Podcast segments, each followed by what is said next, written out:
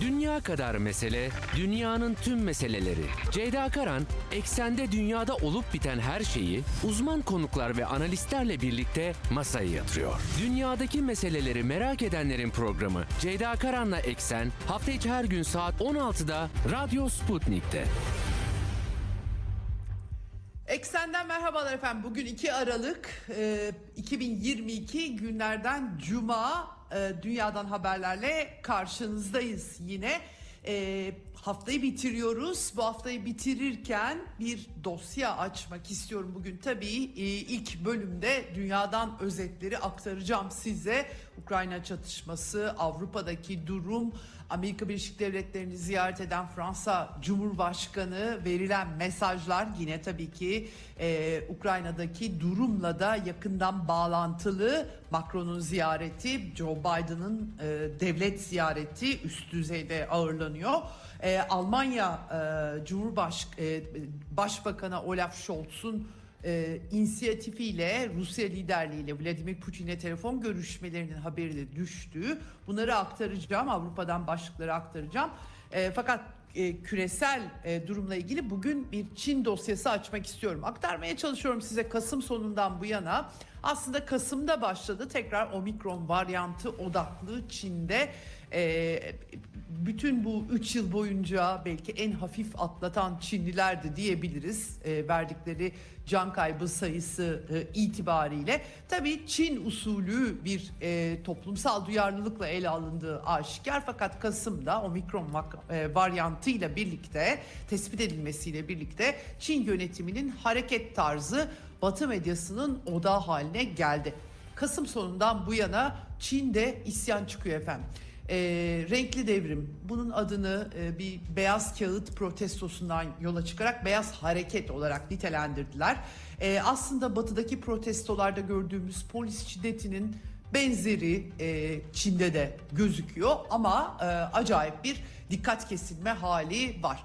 E, dünya pandemiyi unuttu tabii bu arada. O yüzden e, bir böyle e, ekstra bir dehşetle izleme var. Bugün tam olarak ne oluyor, ne tartışılıyor ona bakacağım. Çin'den çünkü sıfır Covid e, politikasında e, geri adımmış gibi duran e, bir takım açıklamalar, değerlendirmeler de gelmiş durumda. Ne oluyor aslında Çin'de? Gerçekten Komünist Partisi'ne bir isyan mı başladı sorusunu e, açmak bakımından aktaracağım e, aktaracağım notlar olacak programın ikinci yarısında sizlere. İlk yarıda gündem yüklü hakikaten e, Avrupa'dan başlıklar var. Tabii Orta Doğu'da da e, Türkiye'nin Suriye'ye yönelik kara harekatı tartışmalarının devam ettiğini bu sefer Amerika'dan e, Savunma Bakanı düzeyinde tırnak içerisinde e, Türk Savunma Bakanı, Bakanı'yla konuşma, görüşme yapıldı ve harekatın istenmediği alenen iletildi. MGK toplantısından çıkanlar var dün akşam saatlerinde. Bunları da e, aktarmaya çalışacağım sizlere. Başlamadan frekanslarımızı yine tekrar edelim. İstanbul'dan 97.8, Ankara'dan 96.2, İzmir'den 91, Bursa'dan 101.4 ve Kocaeli'nden 90.2 karasal yayın frekanslarımız bunlar. Bunun dışında Sputnik Türkiye'nin web sitesi üzerinden Türkiye'nin her yerinden kulaklığı tıklamanız bizi dinlemeniz için yeterli. Ee, Telegram hesabının linkini de paylaştım Twitter üzerinden oradan da e, Radyo Sputnik'e katılırsanız rahatlıkla kolaylıkla bizi dinleyebilirsiniz. Diyelim başlayalım eksene.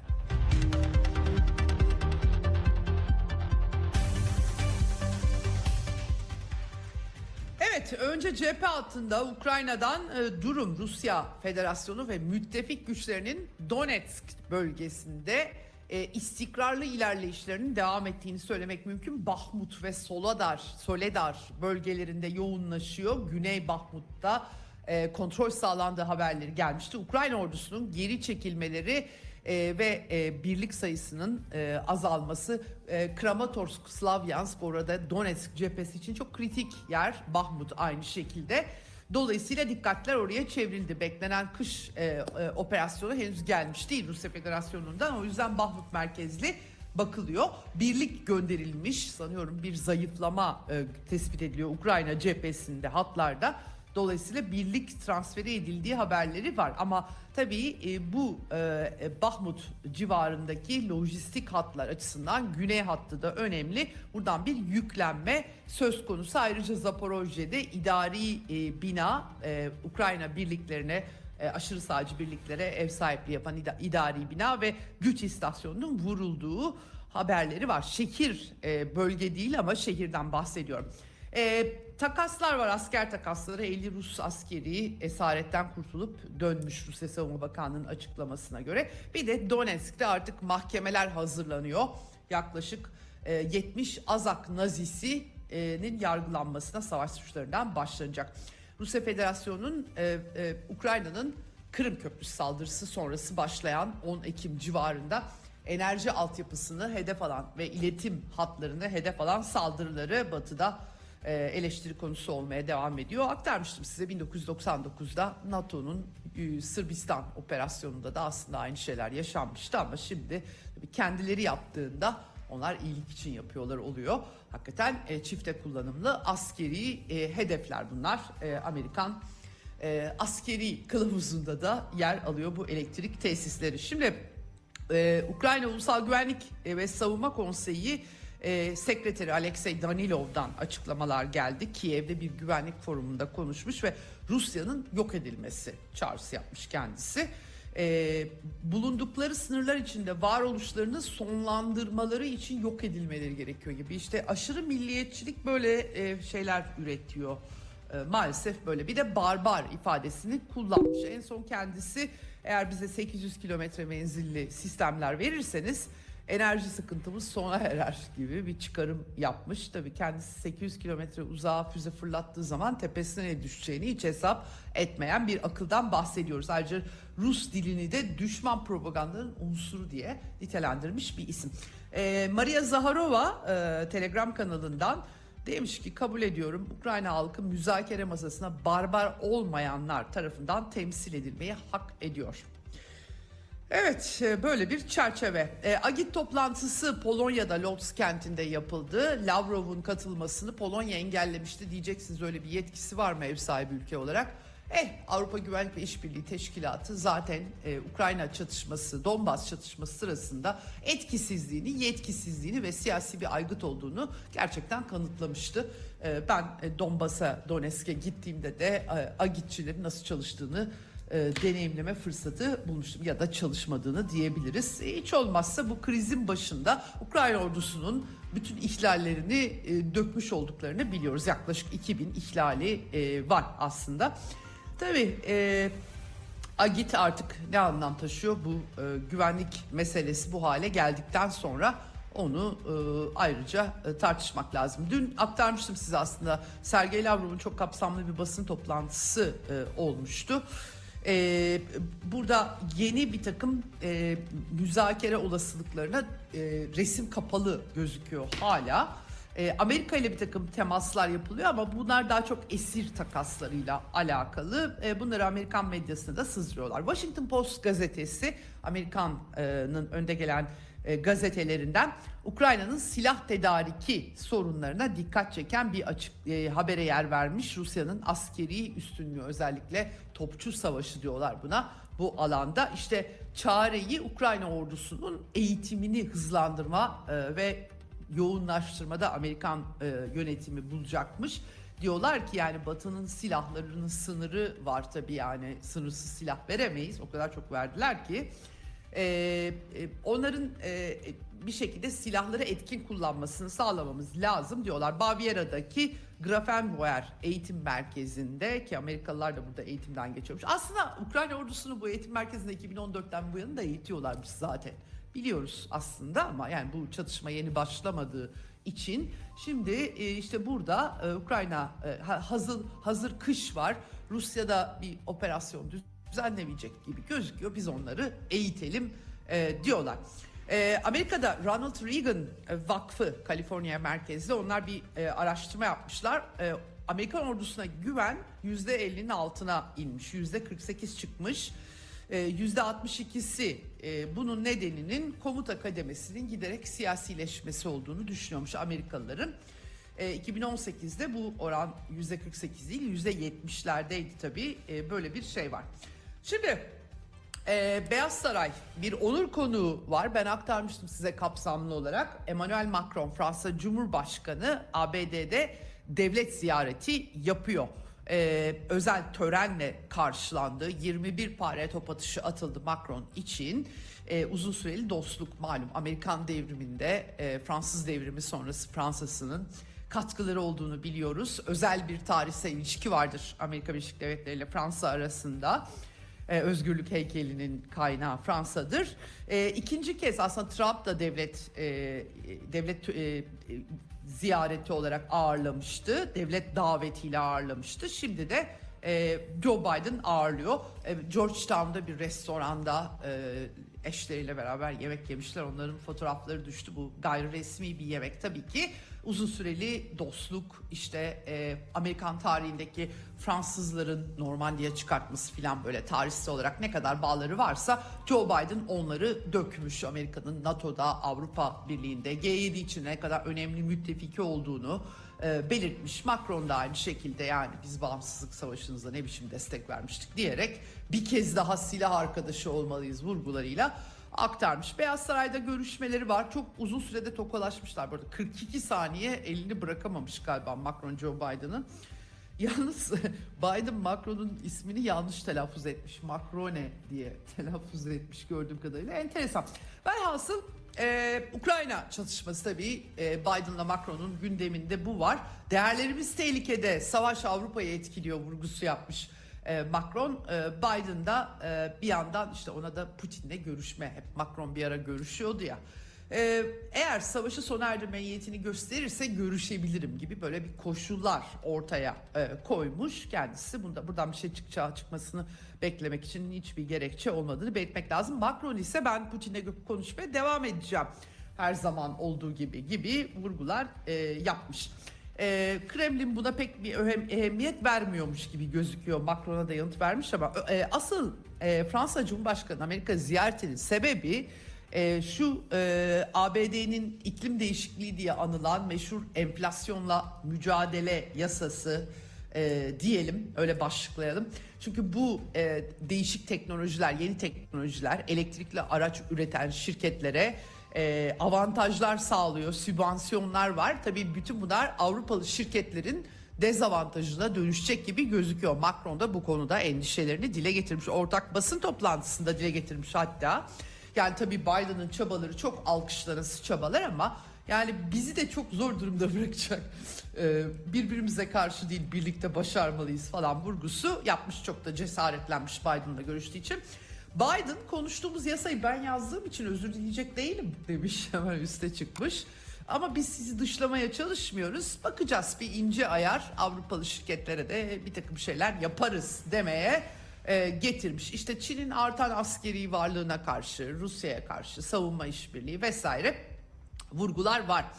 Ee, böyle bir e, çerçeve bakalım ne olacak Avrupalı şirketlerin hali, Avrupa ekonomisinin hali, Amerikalıların e, Biden'ın konuştuğunuz yasayı ben yazdım, özür dileyecek değilim demesinden durum biraz anlaşılıyor aslında. Şimdi e, Kremlin'den tabii onlar da izliyorlar, takip ediyorlar bu ziyareti. Emmanuel Macron'a Putin'in programında henüz Macron'la görüşmek yok diye bir açıklama geldi. E, bu arada tabii e, bugünkü basın toplantısında Joe Biden'ın hani Putin e, eğer şey yaparsa e, bu savaştan vazgeçerse görüşürüz söylemlerini de değerlendirmiş Dimitri Peskov. Elbette Kremlin buna hazır değil. Özel askeri harekat devam ediyor e, demiş. Yani e, böyle bir e, böyle bir barışçı diplomatik araçlara kapalı değiliz biz ama e, zaten Amerikalılar daha önce kendilerine e, taslak anlaşmalar da önerildi hem NATO'ya hem ABD'ye e, müzakereleri başlatmak için ama karşılık bulmadı diye eklemiş. Asıl tabii burada e, Olaf Scholz'un e, Biden'ın bu tuhaf e, cümlelerine eşlik eden bir girişimi var. O da aslında Berlin konferansında konuşma yapmıştı. Burada bir yandan Rusya ile savaş öncesi barış düzenine geri dönme koşullu tabii ki bunlar. Ortak güvenlikle ilgili bir sorunlarımızı da yeniden bakıp çözebiliriz. Hani Rusya o kadar öneride bulundu. Minsk Anlaşması uygulansın, BM onaylı 2202 e, sayılı tasarı, e, ondan sonra ABD ve NATO'ya ayrıca güvenlik anlaşmaları önerdi. Bunların hepsi reddedildi. Yanıt bile verilmedi. Dolayısıyla hangi e, ortak güvenlikle ilgili tüm sorunları hangi şeye göre çözecekleri belirsiz ama e, yani yeni güvenlik ayarlamalarına bakabiliriz diye Berlin konferansında Olaf Scholz'un söylemleri var. Bir yandan da e, kendisi aynı zamanda NATO ne kadar önemli güvenliğimizi sağlamakta gibi de açıklamalar Stoltenberg'le görüşmesi sırasında kolektif güvenliğin garantörü diye açıklamalar yapmış. Şimdi Almanya'nın girişimiyle e, Vladimir Putin'le Olaf Scholz arasında telefon görüşmesi yapıldı. Henüz Alman hükümetinden ben görmedim yayına girerken ama burada Kremlin'in açıklaması var. E, İngilizce read out deriz biz yani onların e, konuşulanlara dair sundukları. E, Ukrayna'nın görüşüldüğünü, Putin'in özel harekatla ilgili Rusya'nın yaklaşımlarını bir kez daha özetlediği, Ukraynalı askerlere siyasi ve mali destek, askeri destek, eğitim desteği veriyorsunuz. Bu müzakere fikrini tamamen reddetmelerini getiriyor demiş. Ayrıca aşırı milliyetçilerin sivil nüfusa daha kanlı suç işlemelerine sebep oluyor desteğiniz demiş. Ee, Kırım Köprüsü saldırıya uğramadan önce, enerji altyapısı vurulmadan önce Rusya'nın Ukrayna'nın idari, sivil enerji altyapısını vurmadığını anımsatmış. Artık zorunlu ve kaçınılmaz tepkiler bunlar demiş. E, e, tahıl anlaşması eksiksiz yerine getirilmeli. E, Rus tahıl ve gübre ürünleri demiş ve kuzey yakın bir iki sabotajları Almanya'nın gıkı çıkmamıştı. Bunların şeffaf soruşturmasını talep etmiş vaziyette.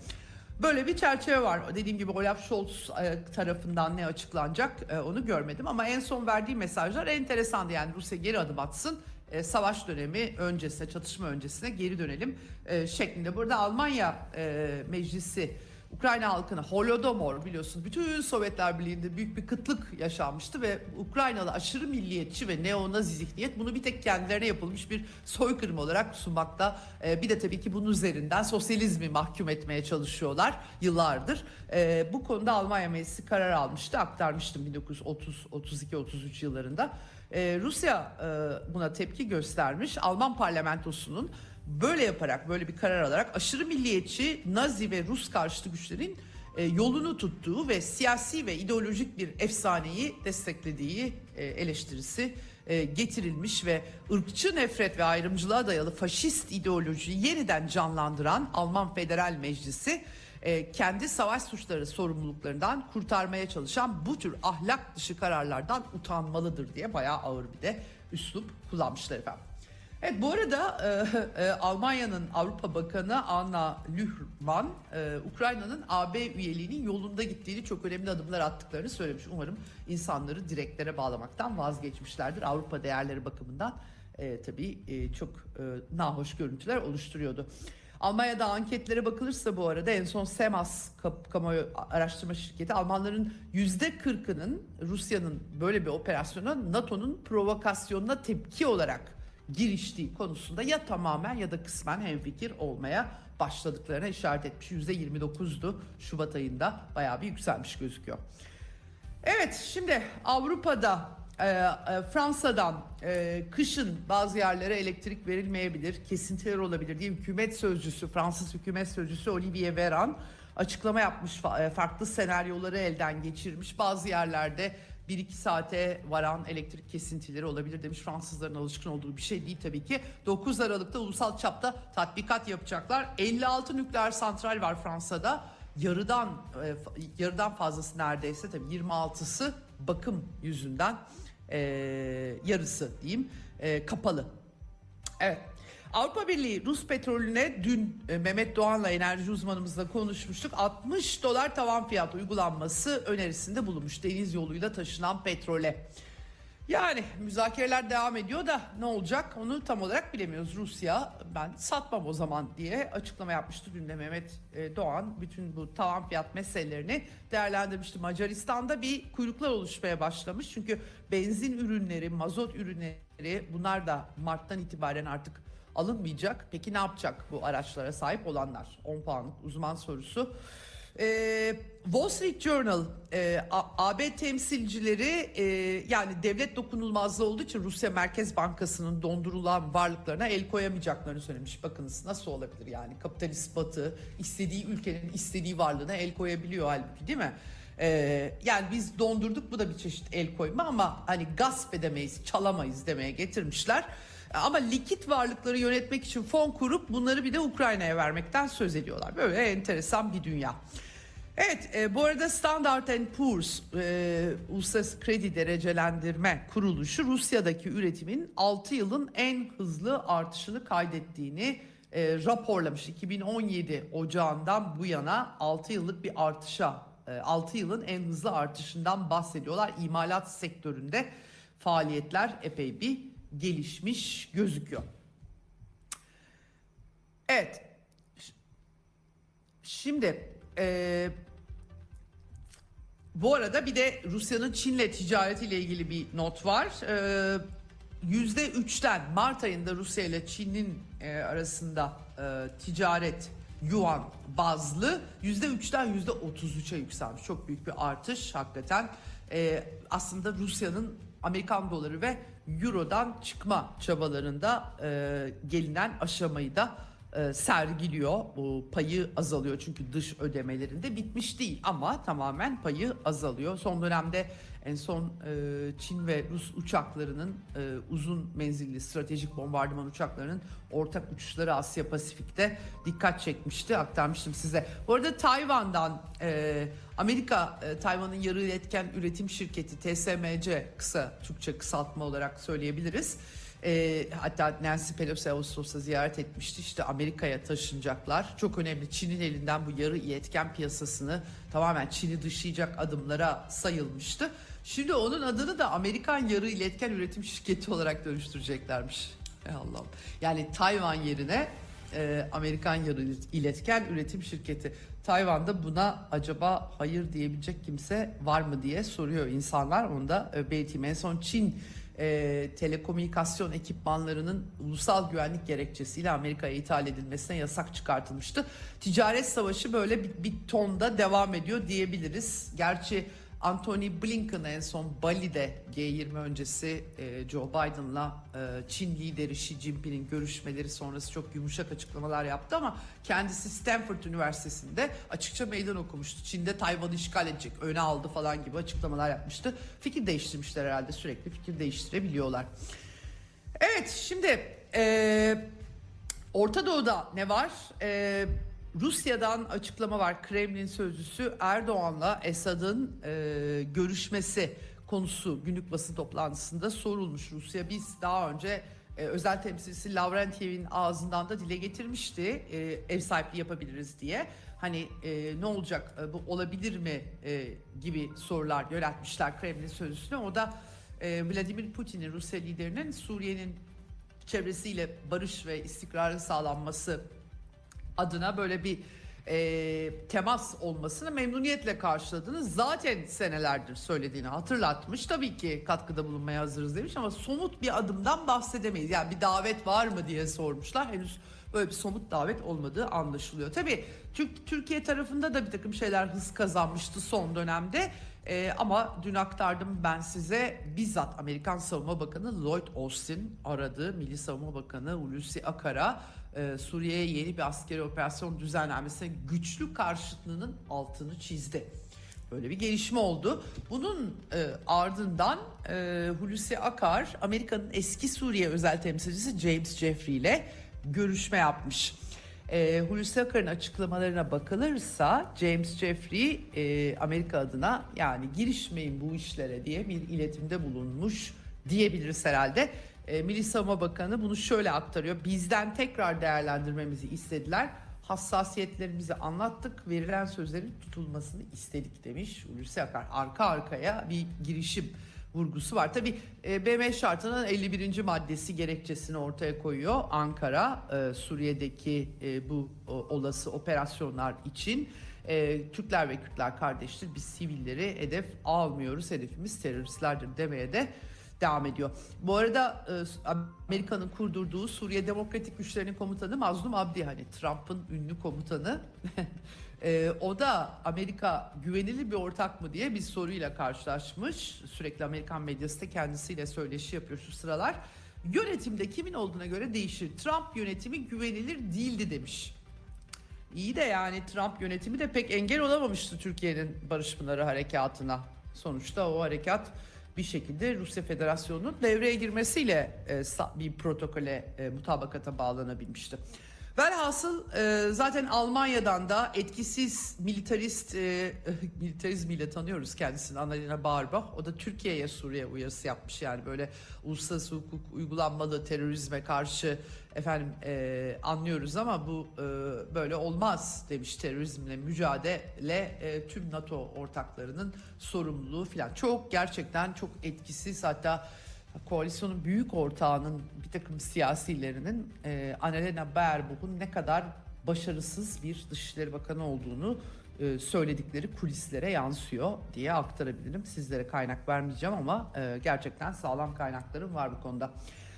E, şimdi dün e, Milli Güvenlik Kurulu e, toplantısı oldu Cumhurbaşkanı Erdoğan başkanlığında. E, sonuçta bir yazılı metin, çok fazla dikkat çekici bir vurgu yok. E, tedbirler görüşülmüş, yurt içi yurt dışı operasyonlarla ilgili bir genel çerçeve. 51. madde güney sınırları ile ilgili atfı, terör örgütleri tek hedeftir. Bölgemizde hiçbir terör örgütünün varlığına ve etkinliğine müsaade edilmeyeceği, bunun için gereken her adımın kararlılıkla atılacağı hususu vurgulanmış. Evet, en başta bir İdlib'le tabii e, halleşmek gerekiyor. Orada Türkiye'nin de Birleşmiş Milletler'in olduğu gibi terör örgütü gördüğü El-Kaide yani Heyet Tahrir Şam unsurları olduğunu unutmamakta fayda var. E, MGK bildirisinde Kıbrıs ve Yunanistan'la ilgili cümleler de var. E, her zamankinden çok farklı bir şey göremedim. Hulusi Akar'ın ayrıca açıklamaları var operasyonla ilgili. Pençe Kilit Harekatı, hava harekatı daha ziyade. 491 terörist etkisiz hale getirildi. Terör koridoruna müsaade etmedik, etmeyeceğiz. Tek amacımız hak ve hukukunu ülkemizin korumak. Ne yapmak gerekiyorsa onu yapacağız demiş. Ee, yani bir tek Türkiye ile işbirliği yapmanız lazım. Öyle Suriye Demokratik Güçleri, yerel ortaklar falan filan dememiş. Bir de Yunanistan'a e, oldu bittiye izin vermeyeceğiz mesajı yollamış Hulusi Akar. Şimdi e, bir yandan Rusya'nın da Terrifat bölgesinde mini havaalanı civarında falan varlığını, askeri varlığını güçlendirdiği yolunda da e, uluslararası İngilizce medyada haberler olduğunu aktarayım. Bu IŞİD meselesi yani anlam vermekte zorlanıyorum. Amerikalı think tankçiler çok büyük bir problem. IŞİD yerli yerinde duruyor filan diyorlar. Efendim 2022'de 251 saldırıyı üstlenmişler. Efendim hapishanede Ocak ayında bir hapishane basılmaya çalışılmıştı. Kendi tutuklu üyeleri var. El Hol kampı var. Aileleri yaşıyorlar e, SDG bir nevi gardiyan. Yani kriz çözülmüyor tabii. Suriye krizi çözülmüyor. Onlar yargılanamıyorlar. Avrupa ülkeleri zamanında gazladı bunları. Geri almıyorlar. Dolayısıyla Suriye'de bir e, IŞİD varlığı var. Ona da bekçilik eden bir güç var. Yerel ortak. Dolayısıyla bu böyle gidiyor. Öyle diyorlar. Neden bitmiyor? Efendim alan kontrolü yapmaya artık gerek duymuyor. E, bütün ülkelerde terör tehdidi var ona bakarsan yani. Amerika'da da var, Britanya'da da var. Enteresan gerekçelendirmeler. Ağlar var, siviller üzerinde etkililer tabii. Kamplardaki çocuklar radikal. Yani zaten öyle kamplarda tutarsan nasıl radikalleşmesin diye sormuyor Avrupalılar. Enteresan hakikaten e, kendi vatandaşlarını da almıyorlar. Öyle işte hapishanelerde, gözaltı merkezlerinde çok etkili bir IŞİD var. Amerika'nın da Suriye'deki varlığının gerekçesi bu efendim. Çok enteresan hakikaten. E, bırakırsanız Amerika Afganistan'da da 20 sene kaldı. Taliban'ı Taliban'la savaştı. Taliban'a bırakıp çıktı. Böyle bir acayip bir durum. Dolayısıyla buradan çözüm falan çıkması olasılığı yok. Amerika'nın en başta IŞİD'le mücadele diye açtığı başlığı sorgulamakta fayda var bana sorarsanız. Evet e, bu arada Irak donanmasına ait 3 gemi Kuveyt karasularına girmiş. E, Kuveytliler derhal çekilin demiş. Tabi Saddam dönemindeki işgali muhtemelen anımsamışlar. 2012'de anlaşma imzalamıştı. Yıllar sonra Amerika işgal edip de yeni anayasaya yazdırıp yeni bir Irak devleti kurdurduktan sonra 2012'de e, bir anlaşma imzalamışlardı. İsrail'de Netanyahu hükümeti şekilleniyor. Dini Siyonizm Partisi ile koalisyon anlaşması yapılmış. Lübnan Meclisi yine 8. oturumda da Cumhurbaşkanını seçememiş. Michel Aoun görevi sona erdi. E, gerçi Michel Aoun da 2016'da 46 turda seçilmiş. Dolayısıyla 8, 9. oturumu yapacaklar. O daha çok oturum yapar Lübnanlılar hakikaten öyle bir şey. Evet şimdi e, bir de Elon Musk. E, Kenya West efendim Kanye West e, e, Trump'la birlikte bu e, Amerikalı rapçi e, Kanye West'in e, hesabı da yeniden e, işler olmuştu. Fakat Gamalı haç paylaşmış. İşte Hitler'i de seviyorum, Yahudileri de falan gibi. Bunlar Amerika'nın sağcıları. Tabii bunların liberal versiyonları da var. Böyle acıklı bir durum aslında hakikaten. Tekrardan hesabını askıya, askıya almışlar. Rapçi Kanye West'in Gamalı haç paylaşımının ardından. Elon Musk da yani e, elimden geleni yaptım demiş daha ne yapayım artık. İfade özgürlüğü veriyoruz ama böyle zıppırık şeyler oluyor. Ne olacak? Bütün Batı Ukrayna'da neonazileri de destekleyebiliyor sonuç itibariyle. Hatta böyle Ruslara nefret saçıyorlar. Rus kültürü, dili yasaklansın, içeri girmesinler filan da diyorlar. Onlar liberaller. Dolayısıyla aynı madalyonun e, böyle yüzlerini çevirdiğiniz zaman birinde bu Kanye West gibi zıppırıkları görüyorsunuz. Diğerinde de e, sözde özgürlükçü liberalleri görüyorsunuz. Onlar da açıkça faşizmi destekleyebiliyorlar. Cici bir sosa buladıktan sonra tabii ki. Ee, sonuçta e, Twitter aldığından beri tabii bütün tartışmalar bitmiyor Elon Musk'ın. Ee, en son App Store'dan çıkartılacak Apple CEO'su çıkartacak diye reklamcı yani liberaller öyle bir ağır baskı yaptılar ki reklam verilmemeye başlandı. Ama kriz yatışmış, Tim Cook'la görüşmüş Apple'ın CEO'su ve Twitter çıkartılmayacakmış öyle gözüküyor. Son olarak dün ben de izledim Costa Rica Almanya maçı Dünya Kupası'nda. Ee, çok heyecanlıydı doğrusu. Bir Japonya İspanya'ya döndüm. Bir Almanya Costa Rica'ya baktım falan derken Japonya 2-1 yendi vallahi İspanya'yı. Hakikaten yendi. Fakat Almanya ikinci yarıda atak yapmasına rağmen e, yeterli gelmedi. E, zaferi yenmesi ve 2018 yılından sonra 2022'ye de veda etti. Tabii Almanya'nın son dönemdeki bir takım siyasi tutumlarından ötürü sosyal medyada e, bol bol gif e, ve görüntü eşliğinde Almanlarla e, alay eden videolar türemiş durumda. Ben ve Avrupa futbolu çok seven bir insanım. İngiliz futbolu severim. Alman futbolu çocukluğumdan beri. Ama işte politika insanları etkiliyor herhalde. Dün akşam Almanya'yı tutmak içimden gelmedi diye şahsi hissiyatımı da aktarmış olayım size. Evet şimdi e, ikinci bölüme e, geçmek istiyorum. E, arkadaşlar bir e, küçük tanıtım girelim hemen. Dünya kadar mesele, dünyanın tüm meseleleri. Ceyda Karan, eksende dünyada olup biten her şeyi uzman konuklar ve analistlerle birlikte masaya yatırıyor. Dünyadaki meseleleri merak edenlerin programı Ceyda Karan'la Eksen hafta içi her gün saat 16'da Radyo Sputnik'te. Evet, şimdi Çin ve Covid dosyası günlerdir, e, neredeyse son 10 gündür diyelim. E, Türkiye'ye de çok yansımalarını görüyoruz. E, Çin'de bir isyan hali olduğu yolunda pek çok haberle karşılaşıyoruz. Prote protesto gösterilerinden tabii görüntüler düşüyor. Ne oldu da böyle oldu aniden? Herkes bunu da tartışmaya çalışıyor. Bir yandan da her toplumsal olayda gördüğümüz gibi e, polisiye e, tedbirlerin uygulandığı yerlerde, batıda da çokça rastladığımız gibi e, protestoculara karşı sert tavırlar Çin'de de görüyoruz. Bu değişmez bir şey. Doğuya da gitseniz, batıya da gitseniz değişmiyor. Fransa'da sarı yelekler, Kanada'da kamyoncular, Efendim e, Britanya'da aynı şekilde e, göçmenlere e, göçmenlerle ilgili protestolar. Avrupa ya da ya da Rusya ya da Türkiye çok da e, büyük farklar yok aslına bakarsanız. iş iş protestolara, istenmeyen protestolara geldi mi herkesin e, başkasından sadece yakınacak pek bir hali olan bir dünyada yaşadığımızı ben doğrusu çok da düşünmüyorum. Ama tabii Çin'de daha dikkat çekici oldu her şey. Neden? En başta ben söyleyeyim size herkes, bütün dünya dünyada olan gelişmeleri işletim dili İngilizce olduğu için Amerikan ve İngiliz medyasından takip ediyorlar. Onların anlatısı neyse insanlar onu görüyorlar. Başka bir anlatıda bilmiyorlar.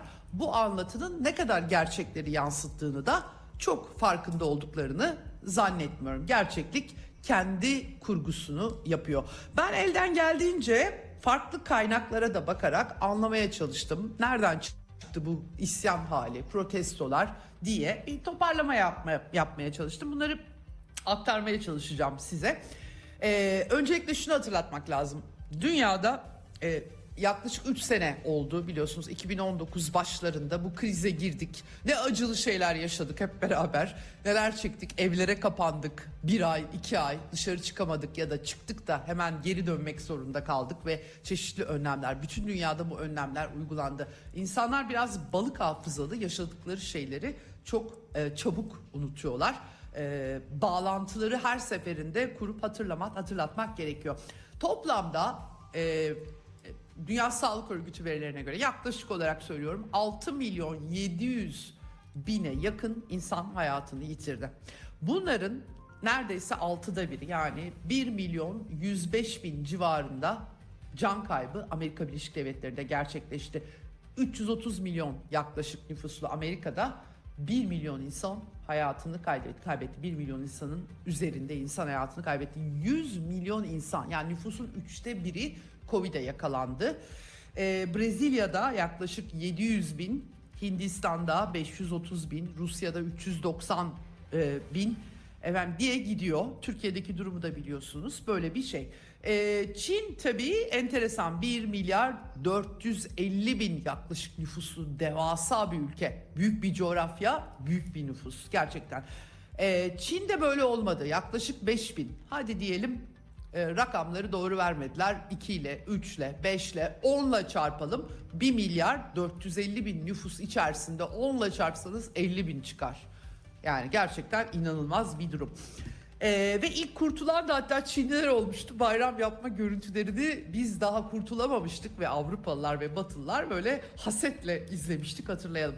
Toplam 5000 can kaybı efendim e, ve tabi bu arada virüs e, dinamik bir virüs ve dönüşüyor biliyorsunuz. E, omikron varyantı çıktığından beri de herkesin tartıştığı bir e, mesele bu. Bizde de acaba bir kriz çıkacak mı çıkmayacak mı diye epey bir tartışmalar e, oldu.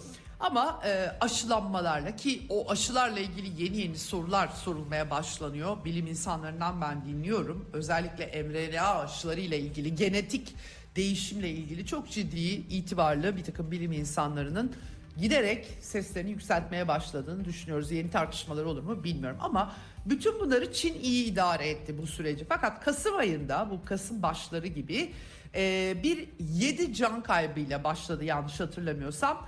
E, en genci 81 yaşında ki yaşlılarda bir aşılama problemi var Çin'de. Kültürel yanları da olabilir muhtemelen ama e, bir anda semptomlar omikronla bağlantılı e, yükseldi. E, 30 bin e, vakalar gerçi asemptomikler de var bunların içerisinde.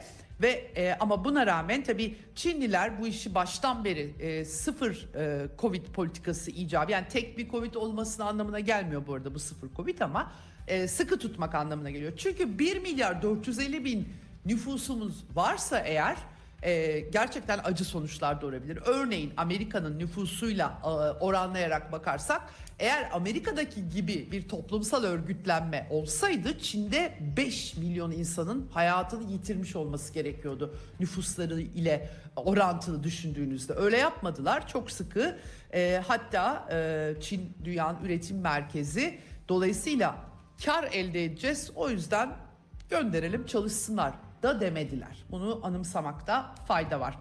Şimdi e, bir takım önlemler açıklandı bu Kasım'da tekrar böyle vakalarda artış olunca 20 önlem işte ulusal seyahatler de var karantina da var burada e, ama merkezi hükümetin önlemlerinin dışında tabii yerel yönetim Çin büyük bir ülke e, farklı yerel yönetimlerde bürokratlar e, salgından ürküyorlar tabii. Bir anda patlama olsa o bürokratların başına patlayacak bir takım önlemler, belki gereksiz önlemler de devreye sokuldu. Çinlilerin de yoruldukları açık. Siz yorulmadınız mı? Ben yoruldum açıkçası pandemiden.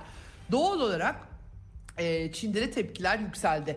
E, ben böyle e, Çinlileri dinliyorum YouTube videolarından farklı görüşler aktaran. Çin'de böyle e, bir yıl içerisinde binlerce protesto gösterisi yapılan bir ülke Çin. Çeşitli yerlerinde çeşitli gerekçelerle yapılabiliyor ama tabii dünyada ay Çinliler mi onlar sokağa bile çıkamazlar gibi bir anlayış olduğunu anımsamak lazım. Hani kimse gıkını çıkaramaz diye.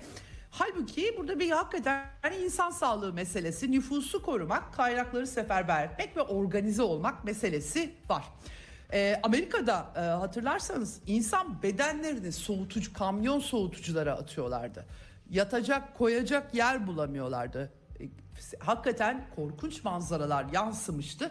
E, ben sonra rakamlara baktığımda Amerika'da o süreçte 16 milyon insan da e, kapanmalar yüzden işini gücünü yitirmiş vaziyette. Böyle de ağır aslında toplumsal travmaların çıkmış olması gerekiyor. Ama bunların hepsi unutuldu. Ve birdenbire Amerikan medyasının bütün döngüsünün odağına Çin yerleşti. Protestolar var, özgürlüklerini kullanıyorlar. Ölme özgürlüğü, ne özgürlüğünü kullanıyorlar. Yani bu arada e, hak da verebilirsiniz bu olup bitenlere. Fakat buradan birdenbire e, yani ben hiç Amerika'da e, kapanmalar olurken bu kadar ağır eleştiriler getirdiklerini hatırlamıyorum Avrupa'da da tam tersine. Aa tabii ki önlemler olacak diyorlardı. Şimdi Çin önlem alıyor diye aa olur mu özgürlükler kısıtlanıyor haline aldı bu. Velhasıl e, acayip şeyler oldu e, Çin'de. E, gösteriler yansımaya başladı ve müthiş bir sunum. İşte e, Guangzhou'da e, güneyinde yanılmıyorsam Çin'in polisle çatışmalar, efendim e, mumlar yakılması vesaire. E, Xi Jinping'in 3. dönemi e, bitti, mahvoldu Xi Jinping, Tiananmen gibi bir, bir şey bu. Efendim e, e, renkli devrim yerine beyaz hareket, bir beyaz kağıtlara sanıyorum organize bir takım işler de dönmüş bu esnada. E, beyaz kağıt hareketi diye geçmeye başladı. E, Şii iktidardan giderse hayat düzelir bu arada. Tabii e, bir bakıyorsunuz şöyle Amerikan fonlu Freedom House çıkıyor karşınıza. Onlar bir takım muhalif merkezleri izliyorlar. Efendim şu hafta sonu şurada 27 gösteri yapıldı. Öbür tarafta 35 gösteri yapıldı. E, Ekonomist dergisi hemen... E, Xi Jinping'in sağlık krizi bir anda siyasi büyük bir krize dönüştü. Bunun bir çaresi yok falan gibi analizler yapılmaya başlanıyor. Böyle bir e, acayip bir e, tablo çizmeye başladılar. E, ne oldu dersiniz? Hiç inşa etmeye çalıştıkları bir ajanda olduğunu düşünüyorum açıkçası burada. E, ve bu ajanda şimdi Çin hükümetinin e, protesto yapılamaz denen Çin'de protesto yapılabildiği gibi halkın protestolarının da dinlendiği e, sonucunu çıkartan bir yere geldik. Nereye geldik? E, bazı kapanmalar kalkıyor efendim aşamalı bir biçimde e, artık tabi tepkilere yol açtığı için protestolara yol, yol açtığı için e, Başbakan Yardımcısı Sun Chunlan e, Covid'li mücadeleden sorumlu kendisi. Sağlık çalışanları cephedeki böyle adlandırıyorlar. Kontrol önlemlerini uygulayanlarla görüşmüş, önerilerini dinlemiş. Ee, bu arada Çin toplumunun yüzde doksanı aşılanmış durumunda durumda. Yaşlılarda biraz daha yüzde yetmiş altılara iniyor. Dediğim gibi kültürel bir takım sebeplerden kaynaklanıyor ama e, bir e, bir takım gevşemeler işaretleri geldi bir sınavdan geçtik. Tıp ve insanlık sınavından geçtik diyorlar. Ee, iyi tasarlanmış bir çıkış stratejisi, bir viral dalganın böyle bir kitlesel bir ölümle e, ölümle ölüme dönüşmemesi, ekonominin bir daha kesintiye, üretimin bir daha kesintiye uğramaması, bilim, politika ve ikna buna geçilmiş gözüküyor. Karantina protokolleri, kitlesel testler, düzenli nükleik asit testleri yapıyorlar. Bunlar azaltılacak şimdi pozitif vakaların ve yakın temasların belli koşullarda evlerde izole edilmesi söz, söz konusu olacak. Bütün bunlar artık e, yani tek bir vaka yüzünden insanları korumaya alıyorlardı. E, bunlar e, hafifletilecekmiş gibi gözüküyor. Şimdiden bir takım işaretler belirmiş. E, Guangzhou, Chengdu gibi Çin şehirlerinde salgınla mücadele politikalarını optimize etmeye başlamışlar. Bazı mahallelerde e, evlerde izolasyon onaylanmış. Bunun için tesisler, devasa tesisler inşa edilmişti Çin'de. Çok kısa bir sürede organize ettiler. Alışveriş merkezleri aşamalı bir biçimde bugünden itibaren açılıyor. Ee, e, evde karantina dedim. E, rutin nükleik asit, nükleik testlerden pardon e, muaf tutmaya başlıyorlar bazı grupları ve e, birçok bölgede de kapanmaları yavaş yavaş kaldırıyorlar. Aşamalı bir biçimde kaldırıyorlar. Tabii belli bölümlere ayırarak yapıyorlar. Guangzhou'nun kulesinde hepimiz bireysel olarak kendi sağlığımızdan sorumlu ilk kişiyiz diye de e, bir mesaj yayınlanmış vaziyette. E, Apple tedarikçisi bu Tayvan şirketi e, Foxconn e, bunun e, bir esir kampı şartları eleştirileri getirilmişti. Grev ve protestolar tabii bunun bir de e, işçilere önerilen ücretlerle alakalı asıl sebebi tabii gitmek isteyenler de olmuş. Pandemiden korkanlar da var bu arada. Bütün Çinliler, bütün önlemler kalksın da demiyorlar benim anladığım kadarıyla. Tam aksine bütün bunlardan çekinenler. e, evet kusura bakmayın bugün bir bağlantı sorunu yaşadım. Kaldığım yerden hemen devam ediyorum. Velhasıl e, bütün bu e, Çin'de olup bitenler e, tersine dönmüş gözüküyor. E, Çin hükümetinin sokaklarda protesto hakkını kullanan Çinlilerin sesini dinlediği anlaşılıyor. Biraz daha aşamalı bir biçimde sıfır Covid politikasından vazgeçmek değil belki ama toplum sağlığını düşürerek hareket etmeye devam edecekler. Ee, burada yöntemsel bir takım değişikliklere gidecekleri anlaşılıyor. Ee, ama e, bütün bunları olup bitenleri tabii Batı'nın ele alış biçimi çok enteresan. Sanki Çin'de hiç protesto yapılmıyormuş, ilk defa protesto yapılıyormuş. Koca bir ülkeden bahsediyoruz. Bir anda özgürlük isteyenler, halbuki bankacılık protestoları vardı birkaç ay önce. Daha önce de olmuştu. Bir e, ajanda neyse inşa edilmeye çalışılan da ona uygun oluyor. Askeri darbe olduğu öne sürülmüştü. Bir, e, yanılmıyorsam Ekim sonları Kasım başlarında da Çin ordusu Xi Jinping'e askeri darbe yapıyor diye. Gerçekten ciddi ciddi bunların haberlerini de yapmışlardı. E, müthiş bir e, beyin manipülasyonu. Halbuki Çin'in sosyal medyasında Çinlilerin çok canlı bir biçimde aslında sorunlarını tartıştıklarını görmek de mümkün. E, burada e, e, pek çok e, ben benim takip ettiğim özellikle İngilizce e, Çin'den, Çin'de yaşayan ve oradan haberler geçen yine YouTuber'lar var. Onlardan dinliyorum. Tam olarak hiçbir sorunu da gizleyip sakladıklarını doğrusu görmedim. Tartışıyorlar tam tersine. Ama bunun nasıl yansıdığını görünce insan gerçekten şaşırıyor. Büyük sorunlar var tabii bu Tayvanlı şirket Foxconn'la ilgili. Mesela yani e, uygulanan politikalar yüzünden işçi sıkıntısı çekip sonra geçici istihdam için çok yüksek paralar ödemeleri, sonra bunların bir kısmını ikramiyeleri vermemeleri, bütün o protestolarda etkili pek çok dinamik var. Bunları ancak baktığınız zaman görebiliyorsunuz. Tabii burada çifte standartlar da var. Mesela Los Angeles'ta Covid vakalarında artış olduğu anlaşılıyor Amerika'da. Aynı şekilde Justin Trudeau kendi vatandaşları için protesto etmeyin yasaları pandemiyle ilgili protesto etmeyin yasalar var gibi açıklamalar yapmıştı. Çin'de bu protesto özgürlüğünü savunacağız diye e, sunuluyor. E, e, çok e, enteresan. En son bir, bir dikkatimi çeken bir başka çifte standart e, Britanya e, Başbakanı Rishi Sunak. E, kendisi polise e, illegal e, sığınmacı meselesi özellikle konusunda e, illegal protestolara müdahale etmek için yeni yetkiler e, verdiklerini gururla duyurdu. Ama e, öte yandan iş Çin oldu mu her şey değişebiliyor. Böyle bir çerçeve var. Bakalım bundan sonra Çin'de bu iş nereye varacak ama belli ki yöntemsel değişikliklere gidiyorlar efendim. Bugünlük ve bu haftalık Eksen'den bu kadar. Pazartesi günü görüşmek üzere. Hoşçakalın. Ceyda Karan'la Eksen sona erdi.